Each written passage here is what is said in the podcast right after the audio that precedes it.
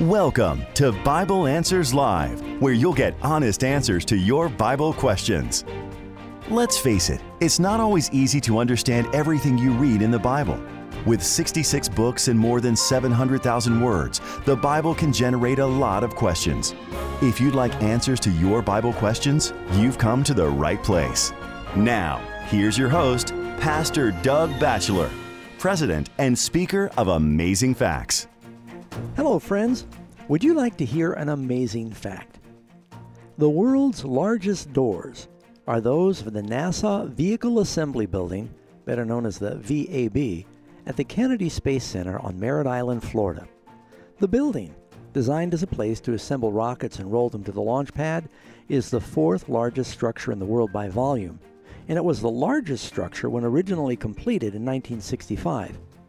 At 526 feet, it is still the tallest building in the United States outside of an urban area. Where this building really shatters records is the entrance. The VAB contains by far the largest doors in the world. Each of its four doors measure 456 feet high. In contrast, the Statue of Liberty is only 305 feet high, meaning if you could put the Statue of Liberty on wheels, you could easily roll it through the gateway of this building and still have 150 feet to spare. Because of their colossal size, the VAB doors take 45 minutes to open and close. You know, the Bible talks about an even bigger door that opens more quickly. Stay with us, friends. We're going to learn more on this edition of Bible Answers Live. You're listening to Bible Answers Live honest answers to your Bible questions. This broadcast is a previously recorded episode. To receive any of the Bible resources mentioned in this evening's program, call 800 835 6747. Once again, that's 800 835 6747. Now, let's join our host, Pastor Doug Batchelor, and our co host, Pastor Jean Ross. Hello, friends. Welcome to Bible Answers Live. This is what I think could be the very best use of the technology of radio to broadcast the Word of God and to study what is truth. This whole program is dedicated to better understand the Scriptures and what it means to live the Christian life. So if you have any Bible questions, you can call, free phone call, of course. That number is 800 God Says, 800 463 7297. We're also broadcasting right now on Facebook, and you can uh, see what's happening here in the studio as well as hear the program. That would be at the Doug Batchelor Facebook page, or you can go to the Amazing Facts Facebook page. I am Doug Batchelor. And my name is Jean Ross. Good evening, friends. And Pastor Doug, as we always do, let's start the program with prayer. Dear Father, we thank you that we're able to take a few moments to open up your word and study together. And we ask your blessing upon the program. Be with those who are listening, wherever they might be, across the country and in some cases around the world, Lord, that your Spirit would speak to our hearts, give us a clear understanding of your will and word. In Jesus' name, amen. Amen. Well, Pastor Doug, you open the program by talking about some very big doors. It's almost hard to imagine something that big. Of course, we've seen pictures of the uh, the rockets and uh, space shuttle that been assembled in this big building, and then of course they open the doors and they roll these things out on massive tracks. But you mentioned it takes about 45 minutes to open or close the doors. Yeah, absolutely. You know, when they assembled the space rockets, Saturn V and others were put together in this building for the moon launch. Mm. They had to have a protected environment. There's also security issues. So they had to find a building. But what do you do once you build this big rocket in a building? You got to get it out. So they had to say, we're going to have to build uh, the biggest doors in the world. I remember as a kid watching King Kong. The explorers come up to this massive wall. They're going, What in the world would you need a wall that big for? And then they see the doors. And they go, What in the world would you ever need doors that big for? and I'll tell you, these doors at the Space uh, Center there at Kennedy, they're, they're like 10 times King Kong size. They are big doors. But I was teasing at the beginning. The Bible talks about a door that is even bigger. You know, they say, What's the biggest room in the world? It's a room for improvement. I used to get a Cracker Jacks joke and it said, What's the smallest room? It's a mushroom. But the biggest door is the door of salvation. And Jesus said in John chapter 10, I am the door. If anyone enters by me, he will be saved. Course, he says another place if anyone tries to go over the wall or around the door, they're a thief and a robber. They're not going to make it. The only way, one door, is through Christ. And many of us know the story in the Bible of Noah's Ark, and Bible tells us that all of life was saved on that vehicle, but there was only one door. And God opened that door and God shut the door. And Jesus says that He stands at the door of our hearts and He knocks. And if we open the door of our hearts, He comes in. And that's one way we go through that door of salvation is by inviting Him into our hearts. And we have a special offer that talks about how they can take advantage of that door. They don't have to wait 45 minutes. You can get it right away. We have a book. It's called Three Steps to Heaven. It's talking about what we need to do in order to come into a saving relationship with God. It's really good news. And we'll be happy to send this to anyone who calls and asks. This is our free offer today. So if you'd like to receive it, just call the number 800 835 6747. That is the resource phone line. And ask for the book called Three Steps to Heaven. We'll get it right out to you. Again, it's 800 835 6747. And if you have a Bible question, the number to call here to the studio is 800 463 7297. Uh, our first caller this evening is Richard, listening in Montana. Richard, welcome to the program. Uh, yes, Mr. Doug. I have a question for you. That that I've uh, read the King James, okay. So in last part of Acts chapter twenty-seven and twenty-eight, you know, Paul's a prisoner and so on and so forth. Then gets put on that island called Melita, according to how King James has it worded, anyway. It's yeah, the island of Malta. I've actually been there, but yes, go ahead. Okay. So anyway, uh, I guess I do a little bit of traveling eventually, and I get to one place uh, verse 15 where I come across some believers. And the question is, it says when Paul saw three taverns, uh, he's saying God. I can't remember, the last two words of the verse are. So what type of taverns were they talking about, and, what would he be thanking thinking going to those three taverns? Yeah, somebody might be wondering, you know, does it, some you say a tavern, you know, in old England, I mean, a saloon, you know, then, and so what is Paul staying at the three saloons for? But the word tavern there in the original, I think it, it was tabaron, and it it means an inn. Pastor Ross was looking that up because we saw Richard's question. It means an inn, or could be a marketplace.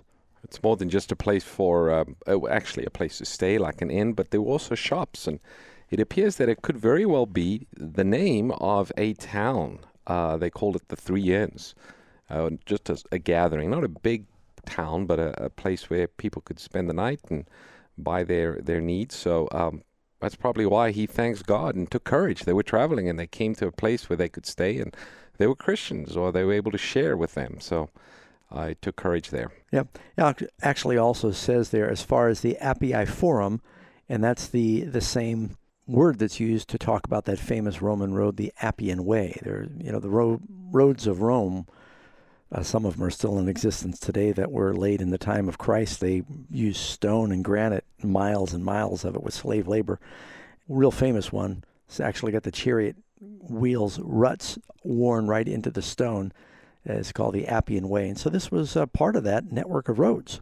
Thank you for your question, Richard. We appreciate it. We've got Becky listening in Michigan. Becky, welcome to the program. Hello, how are you? Happy New Year. Thank you. You too. Um, I have a question on Revelation twelve seventeen. Okay.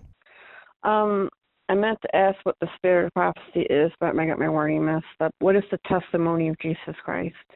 All right. Uh, if you look in Revelation 12, and I'll just read this for people who are listening talks about Revelation 12 is dealing with this woman who brings forth a man child, and there's a dragon that wants to devour the man child, but he's caught up to God's throne. This is, of course, Christ, and the woman represents the church through the ages that was looking for the Messiah, that was to announce or bring forth the Messiah to the world.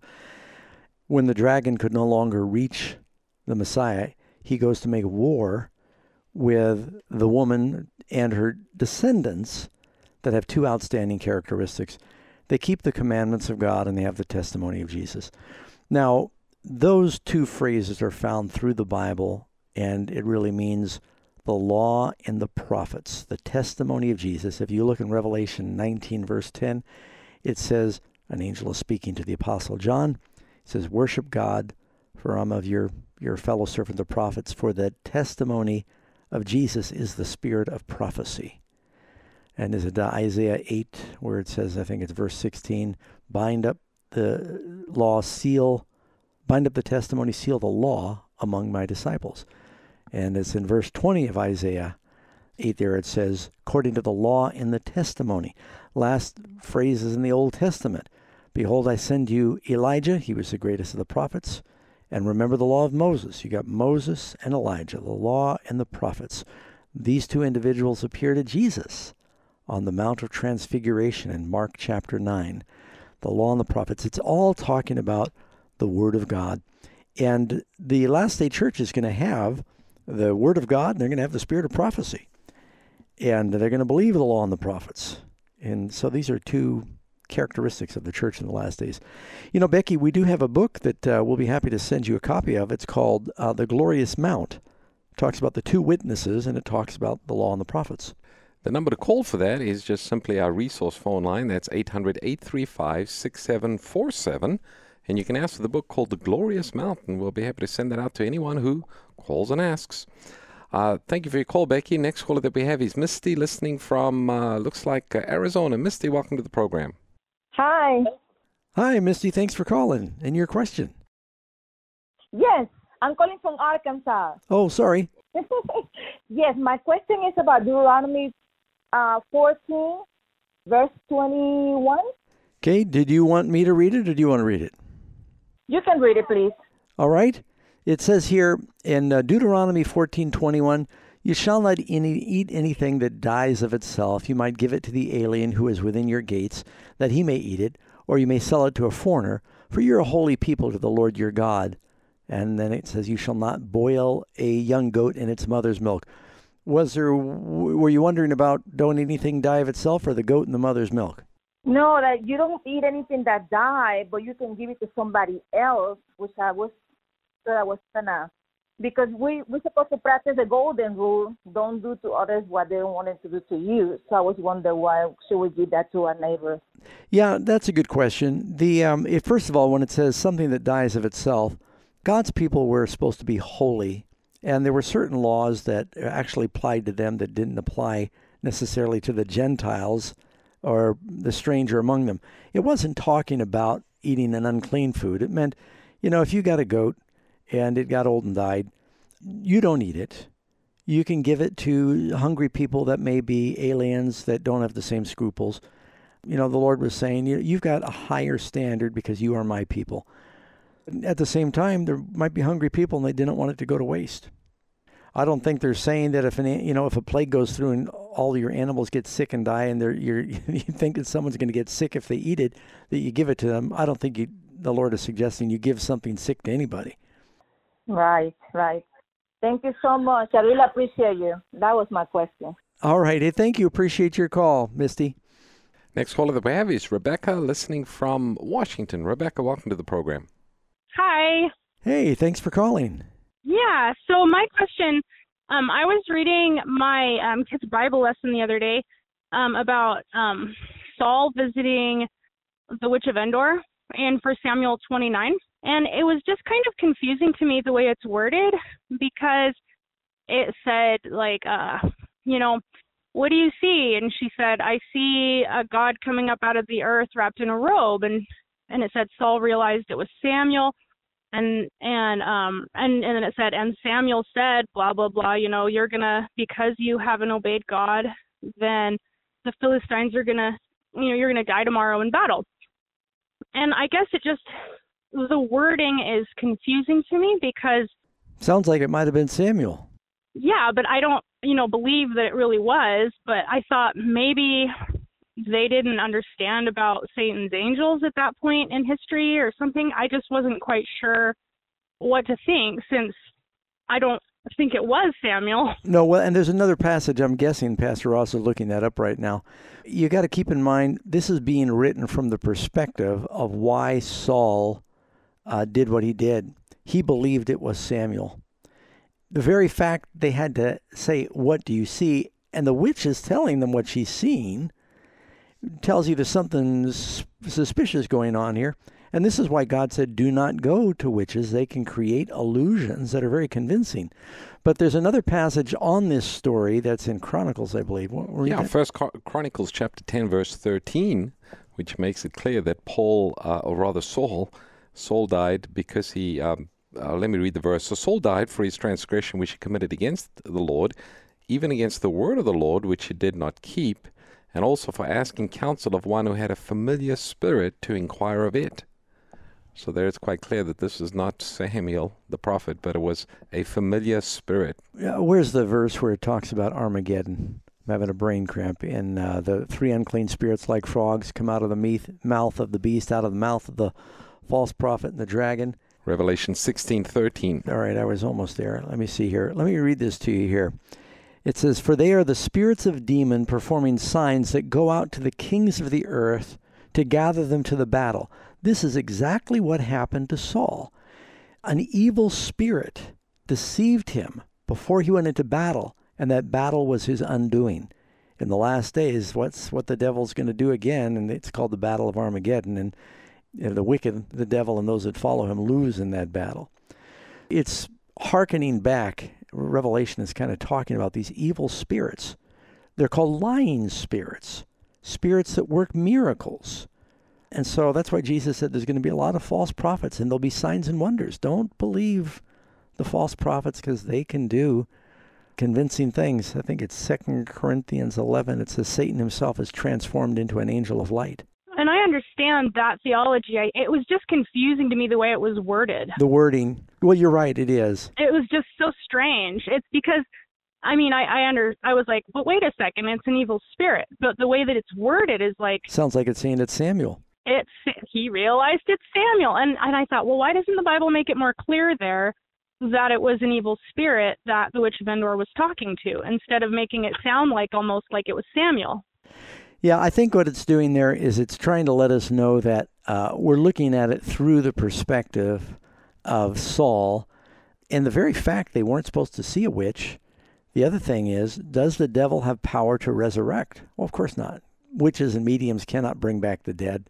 Uh, the only one who can give life, the only one who has the keys of the grave, it says in Revelation, is Jesus.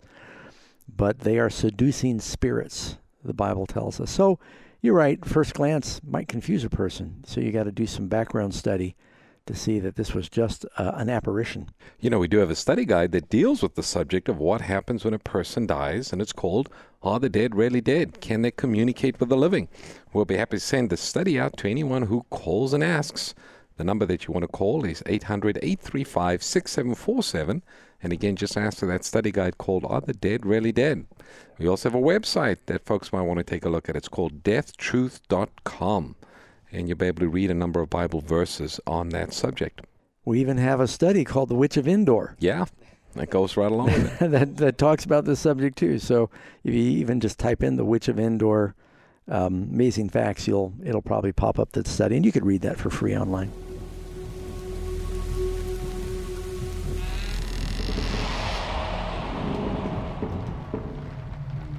Throughout recorded history, tales of ghosts and spirits can be found in folklore in nearly every country and culture. Egyptians built pyramids to help guide the spirits of their leaders. Rome sanctioned holidays to honor and appease the spirits of their dead. Even the Bible tells of a king that used a witch to contact the spirit of a deceased prophet. Today, ancient folklore of spirits and apparitions have gone from mere superstitions to mainstream entertainment and reality.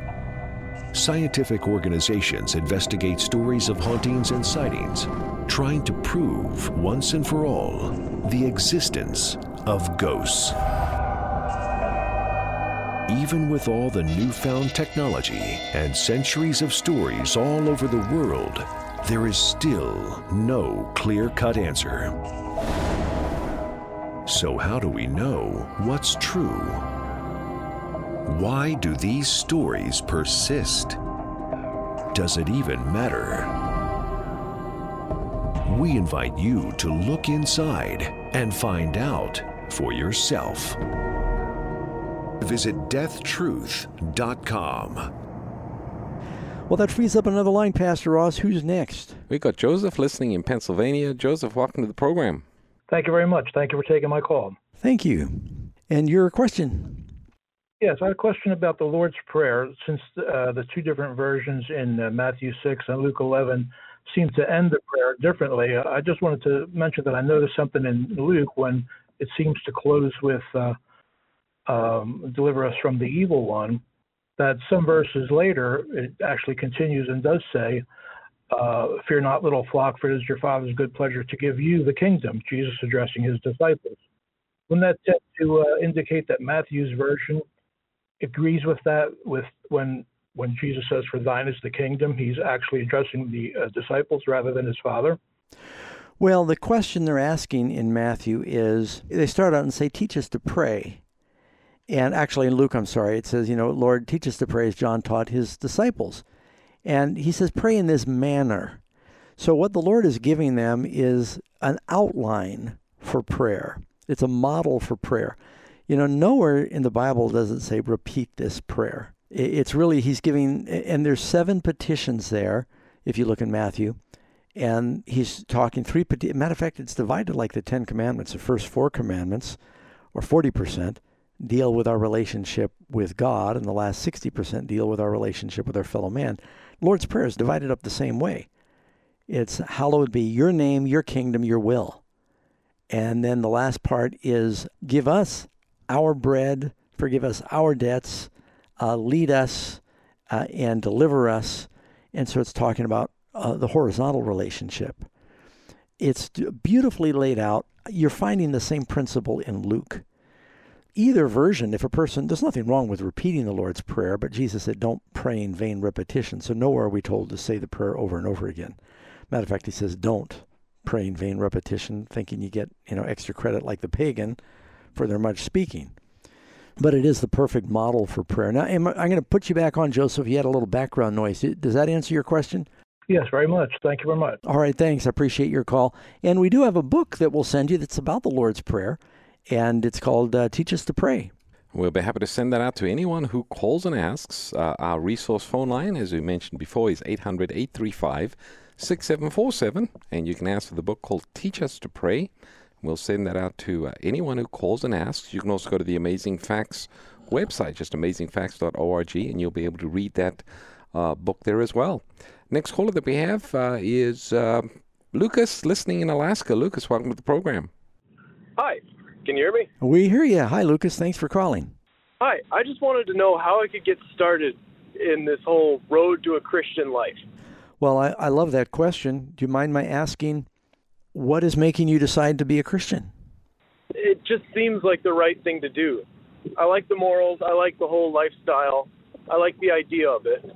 Uh, I want to get better at it, rather. Well, the first and most important thing, the word Christian means a follower of Christ. So it starts and ends with Jesus, which is it's God, God's Son. God became a man to show us what the Father is like. He came to be our example, and ultimately, He came to die in our place as our sacrifice for our sins. Knowing how much He loves us, that he was willing to die and suffer for our sins rather than lose us, it usually touches our hearts. And what he wants is, he says, I want you to love me with your hearts. He can't force love, we must choose.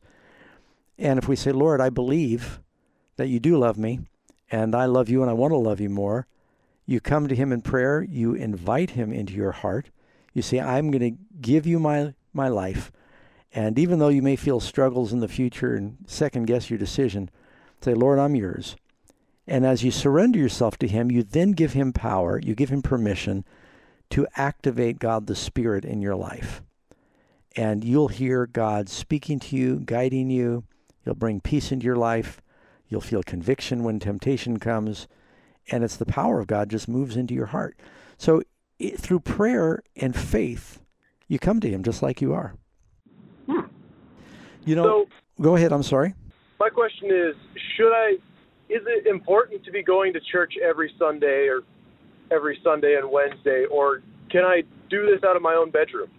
Well, you should start on your knees with the Lord in in a relationship and then a couple of keys to growing Just like a baby, you need to uh, feed your soul and you need the fellowship of other people. You know, one of the most important things, Pastor Doug, when you're talking about growing as a Christian is to take some time to study, to read the Word. And, uh, you know, Lucas, we do have a set of Bible study guides that uh, is free, that Amazing Facts provides. Kind of helps people in their Bible study, especially somebody that is new to the Christian life. And we'd be happy to send that to you. Uh, all you'll have to do is just call and simply ask, say, I'd like to enroll in the Amazing Facts Bible study course. And uh, we'll send that out to you or anyone that would like to learn more. The number is just 800 835 6747. And again, just ask to enroll in the Bible study course with Amazing Facts. 800 835 6747. Uh, Lucas, you still there? Yes, I am. Thank you. Could I have a prayer with you? Yes. Let me just pray with you real quick. Father in heaven, I'm just so thankful for the way your Spirit is working in Lucas' heart. He is reaching out to you right now, Lord. I pray that he can know that uh, you're drawing him and that you'll give him the peace that comes from surrendering his life to you. Uh, I pray that you just strengthen his faith in uh, the love of your Son and his sacrifice for you, and let this be a new beginning for him. We pray in Jesus' name. Amen. Amen. Amen. All right, Lucas, send for those studies, and you'll be very thankful you did. All right, next call caller. The beat. That's why we do this program. That's right. That's exciting. no, do, do we have time, Pastor Ross? Oh, we got about a minute. You know, maybe we should hold off taking another caller. We, we're not done with the program. We're just going to take a break here in a, in a little bit. But before we do that, we did mention the website, Pastor Doug, amazingfacts.org. For anyone who has never visited the website before, you want to take a look at that. Absolutely. Our website is like uh, layers and layers of wonderful information, free things you can read videos you can watch, studies you can do online. Uh, there's a devotional you can sign up for. Uh, there's a reason it's one of the top Christian websites, amazingfacts.com. That's amazing, well, amazingfacts.org or amazingfacts.com. We also have a TV station called AFTV 24 hours a day. You can watch streaming Christian programs at aftv.org. We're going to just take a brief break, get a drink of water, let our stations ID themselves. We're coming back with more questions. Give us a call with your Bible questions. We'll return in a moment. Stay tuned. Bible Answers Live will return in a moment.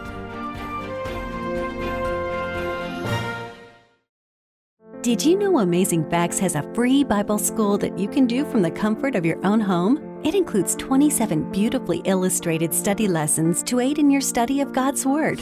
Sign up today for this free Bible study course by calling 1 844 215 7000. That's 1 844 215 7000.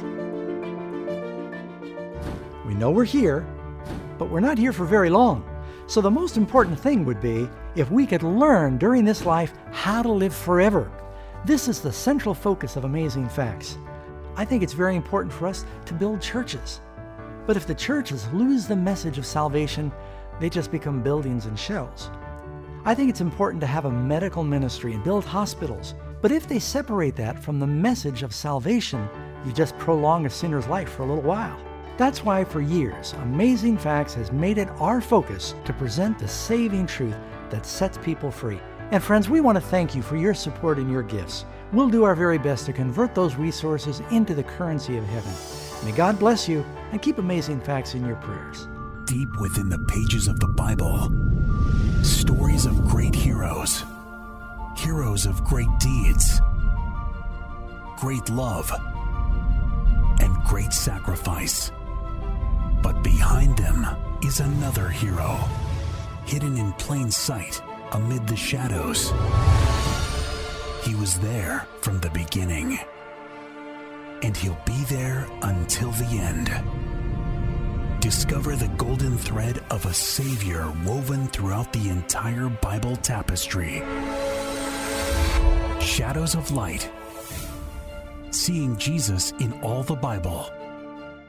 Get your copy today by calling 800 538 7275 or visit afbookstore.com.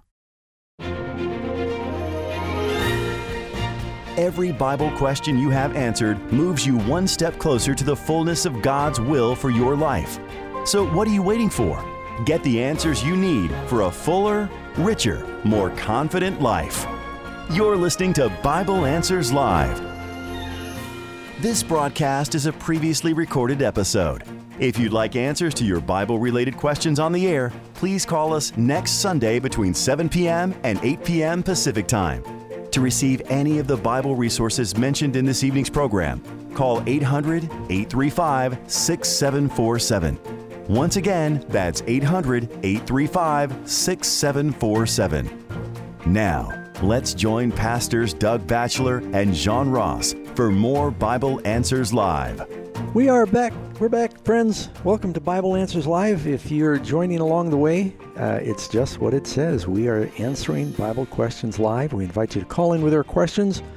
We have a couple lines open 800 463 7297. I am Doug Batchelor. My name is Jëan Ross, and our next caller that we have is Obadiah listening in Canada. Obadiah, welcome to the program. Hello, good evening, pastors. Evening. Thanks for taking my call. Uh, so my question is about prayer and how uh, prayers are answered. I mean, I've been talking to some of my friends, and um, you know, they think that you know it's possible that you can pray, can be on your knees, you pray for a wife, you pray for your car, pray for your house or anything, and uh, your prayer is answered by the devil instead. I know that the Bible says, uh, you know, pray and you shall receive.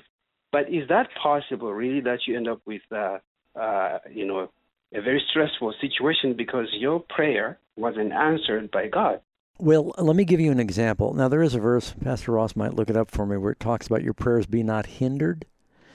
Uh, I think that's talking about husbands treating your wife, wives well, that your prayers be not hindered. But uh, God told Abraham, I'm going to give you a promised child. And Abraham was praying for a child with Sarah. But he became impatient along the way. And when Sarah showed up with her maidservant and said, Well, look, you know, it doesn't look like God's going to answer your prayer. Why don't you use uh, Hagar as a surrogate? Abraham thought, Well, I guess that's God's answer. Well, that was the devil's answer to his prayer because he lost patience. You know, there are a few cases in the Bible where you could say God will test to see do we believe that he's going to answer our prayer if we wait upon him. Sometimes we become impatient. Saul lost patience waiting for Samuel to come during a battle, and he offered sacrifice. He was being tested. If he had waited, he would have had a marvelous victory.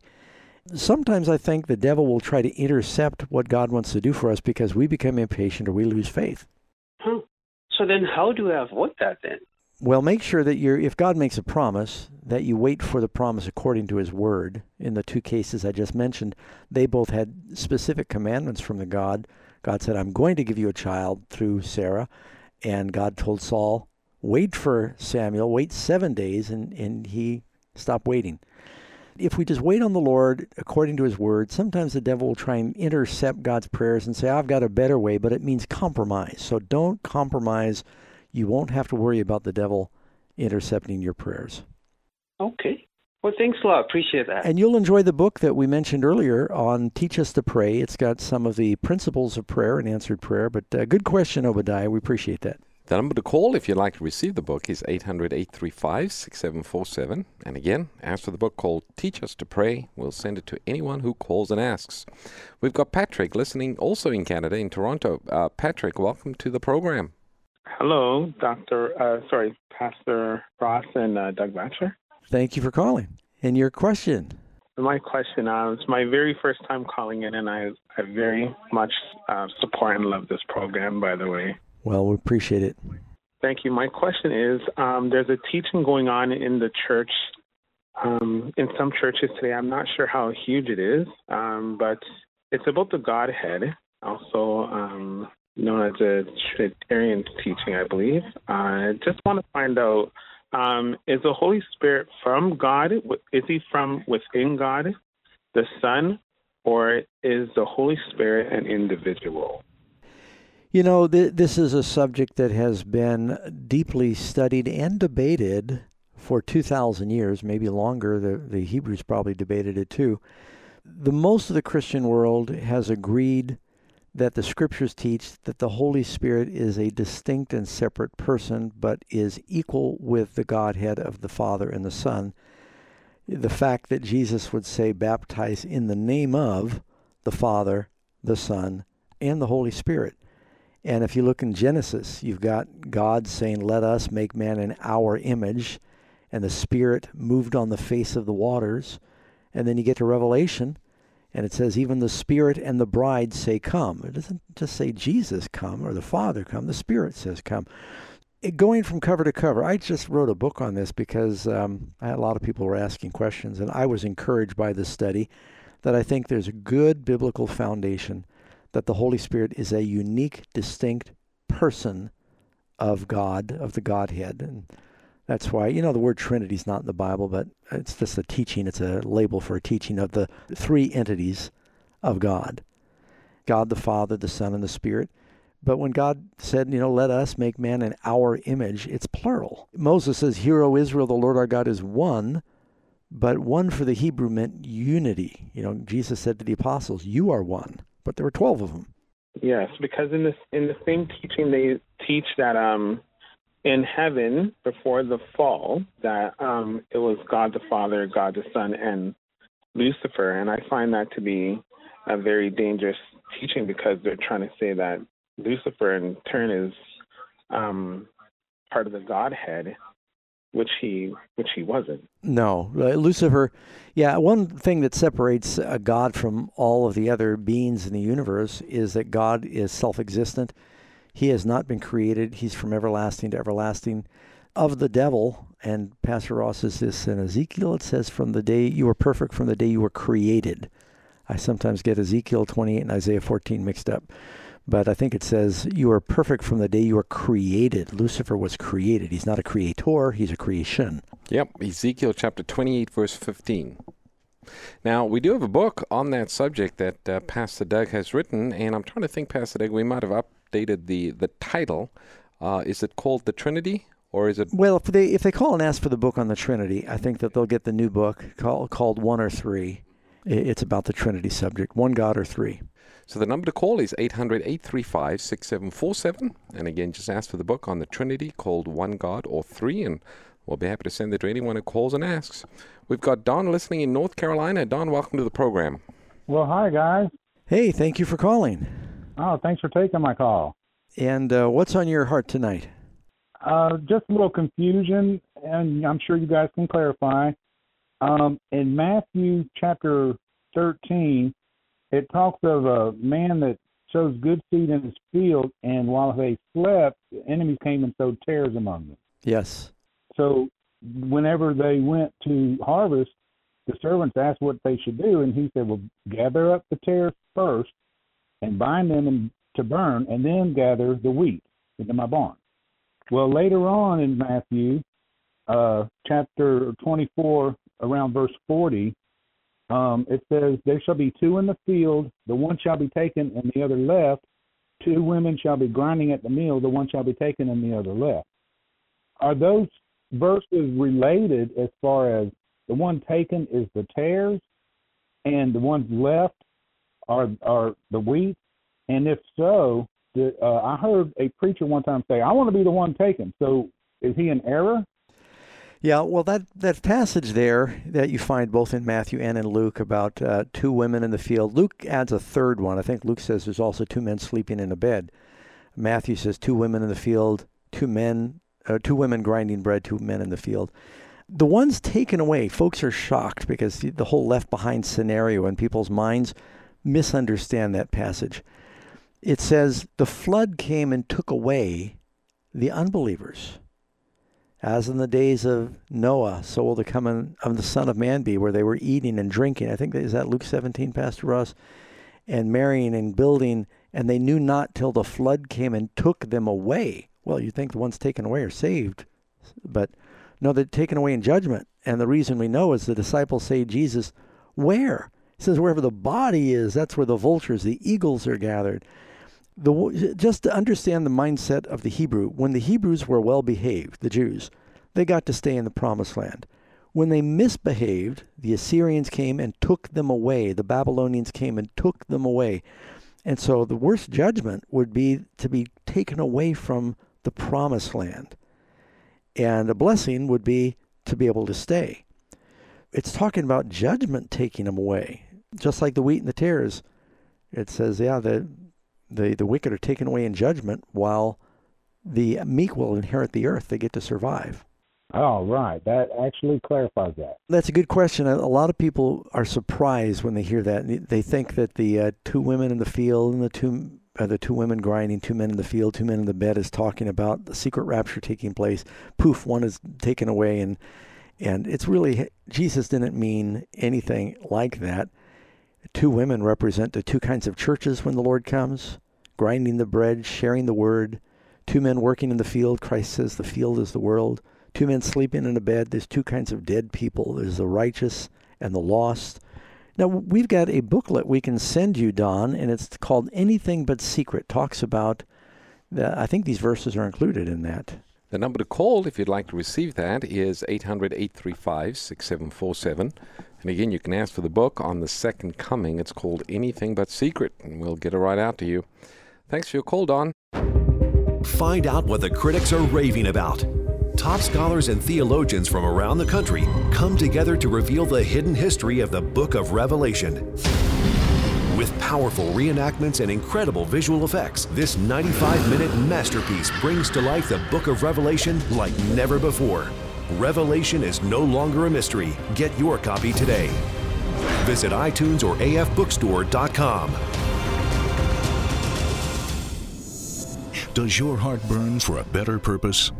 Do you yearn to do more with your faith? Do you desire to be a powerful witness, ablaze for Jesus Christ? Where do you start?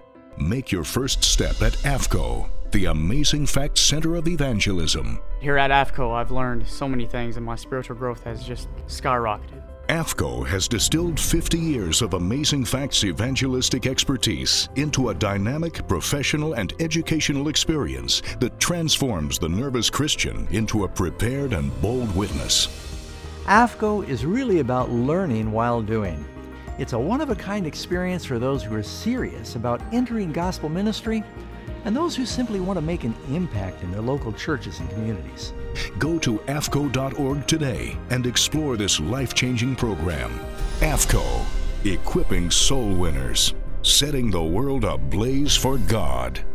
Did you know Amazing Facts has a free Bible school that you can do from the comfort of your own home? It includes 27 beautifully illustrated study lessons to aid in your study of God's Word.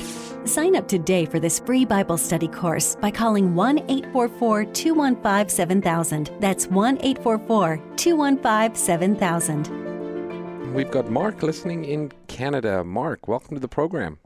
Hi. Uh, yeah, it's my turn. Okay. Uh, so I have a quick question, but there's a little backstory about it. Okay. Um, I grew up in abusive homes, uh, group homes, and things like that, and was out on my own at a very young age. I have all ADD and Irlen syndrome. So, because of my past as an adult, I find it really hard to trust people, to get close to people, and communicate with people. Uh, but Jesus said um, that not all of us should become teachers in three one, or sorry, James three one. And I want to share my faith with people, but I have really bad communication problems.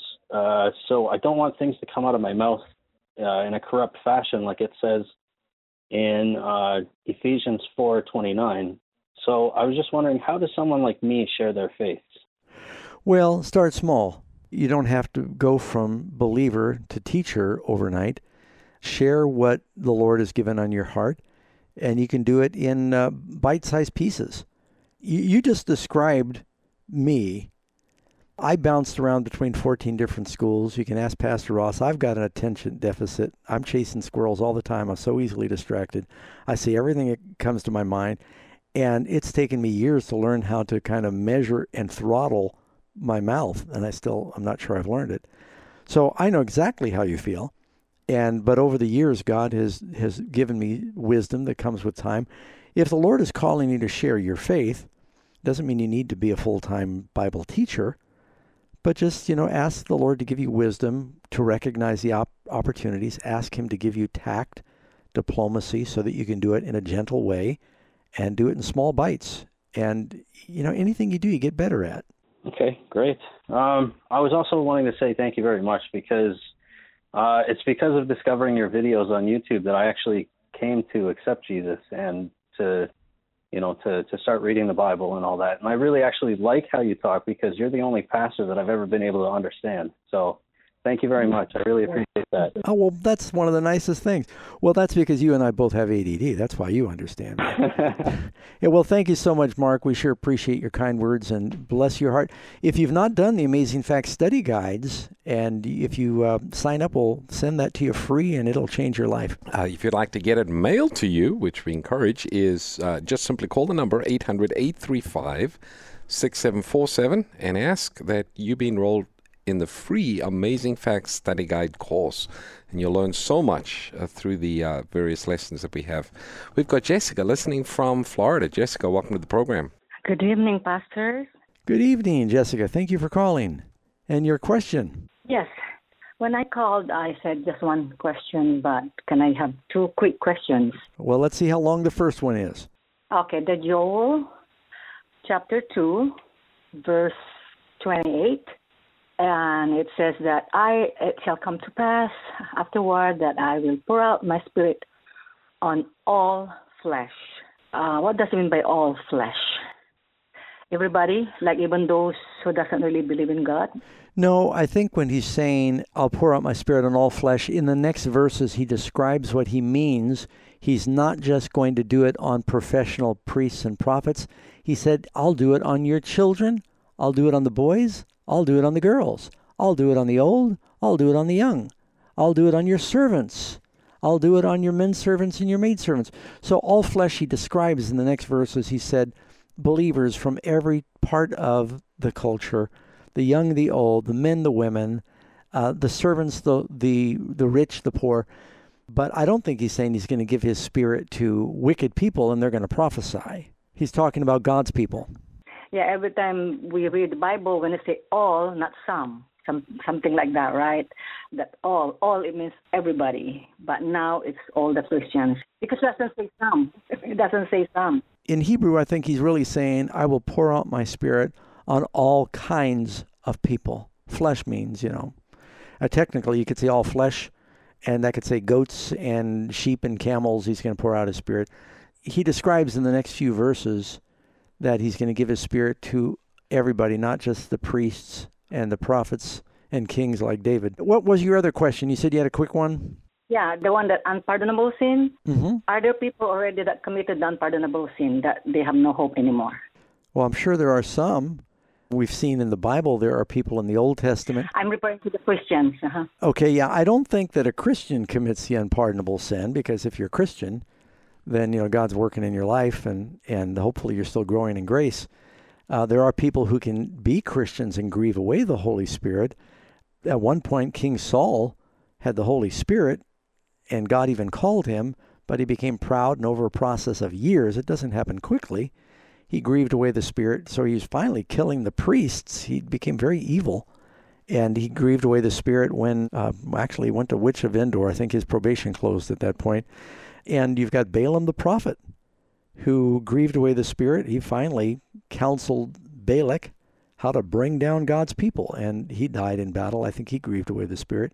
Of course, Judas, he betrayed Christ, and even when Jesus was washing his feet, Judas probably could have been forgiven if he had repented and confessed. But he hardened his heart. He went out, and the Bible says he went out. It was night, and Satan en- Satan entered him. I think at that point Judas had committed the unpardonable sin. People out there thinking, oh, I think I've gone too far. You know, 99.9% of the time when people think I've committed the unpardonable sin, the devil wants them to think that, so they'll lose hope, when in reality, if they'd repent, God would forgive them. So you don't want anyone to get discouraged and lose hope. Thank you, Jessica. Oh, by the way, we do have a book on the unpardonable sin you can ask for. It's simply called What is the Unpardonable Sin? Mm-hmm. The number is 800 835 6747. And again, just ask for the book called What is the Unpardonable Sin? We'll be happy to send that to anyone who calls. We've got Sherry listening in Montana. Sherry, welcome to the program. Hello. Hi. Hi there. How are you? Good. And your question?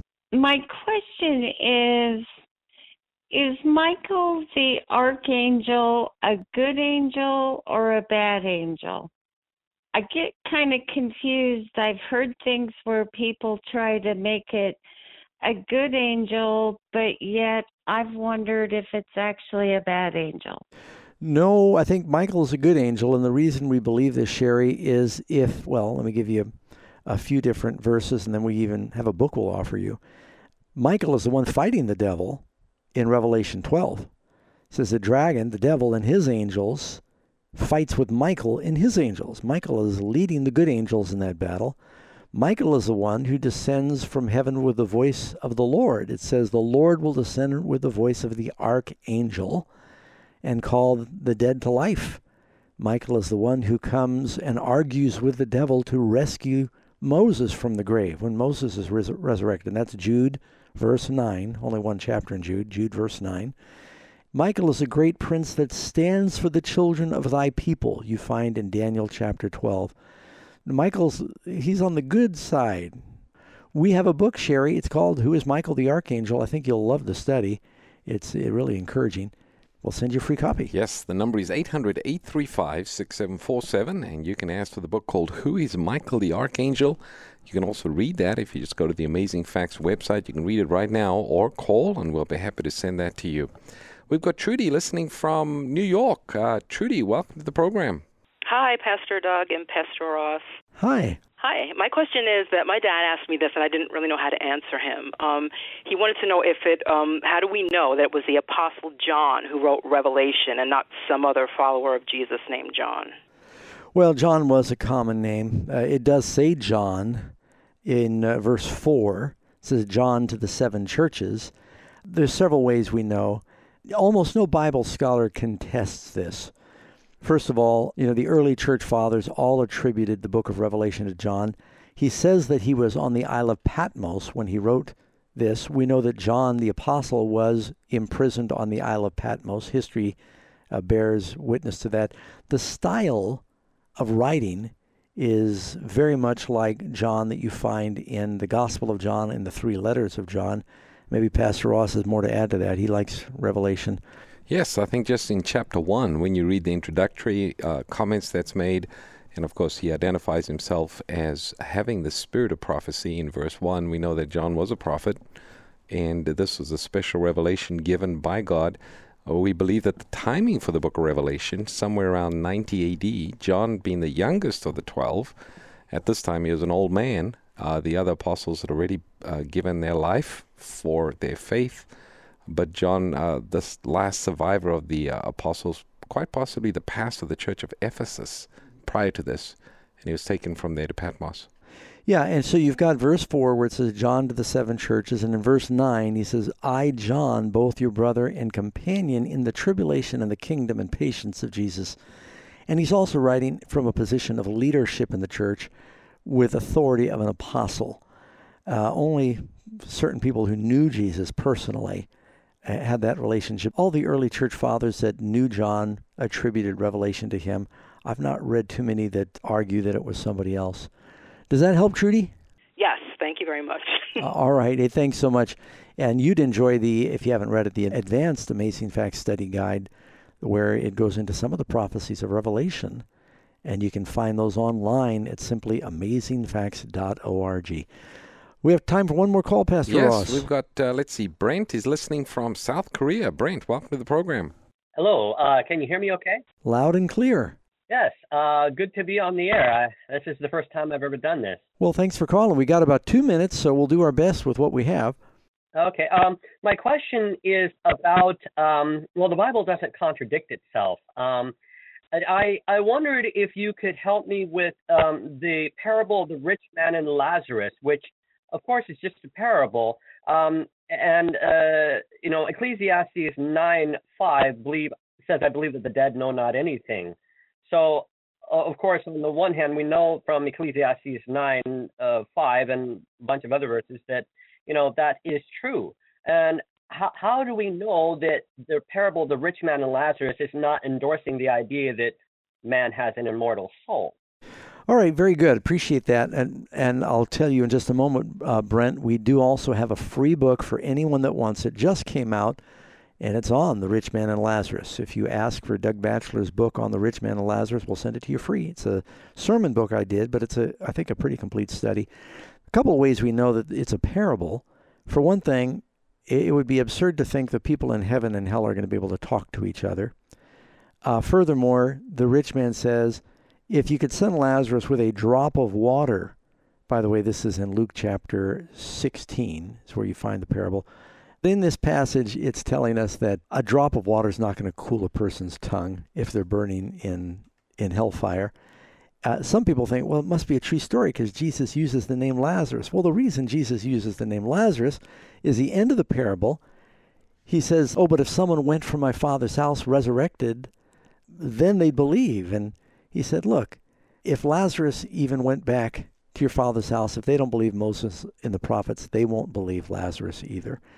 Jesus raised someone from the dead by the name of Mm-hmm. Lazarus. Luke 16, 19. That's where we got the 19 from, yep. I think is most certainly a parable. Please do send for our book, a new book on the rich man and Lazarus. Brent, 800 835 6747 to order that. And you can also probably get to it amazingfacts.org.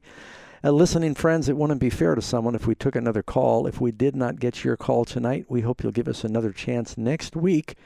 We want to remind you that so much of what we share and even archives of these programs you can find at amazingfacts.org.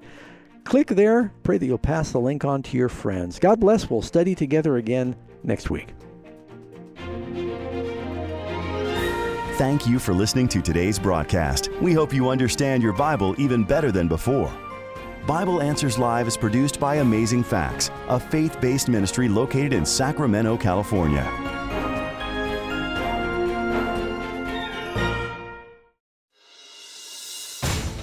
Journey back through time to the center of the universe. Discover how a perfect angel transformed into Satan, the arch villain. The birth of evil, a rebellion in heaven, a mutiny that moved to earth. Behold the creation of a beautiful new planet and the first humans. Witness the temptation in Eden. Discover God's amazing plan to save his children. This is a story that involves every life on earth. Every life. The cosmic conflict. If God is good, if God is all powerful, if God is love, then what went wrong?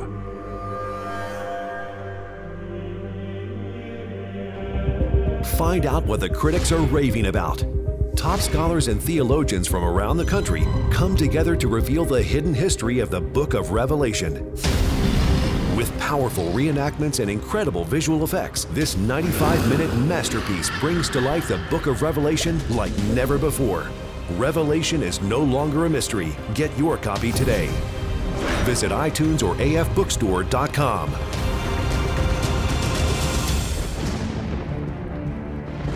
written by the hand of God and spoken with His voice. Some words will never fade.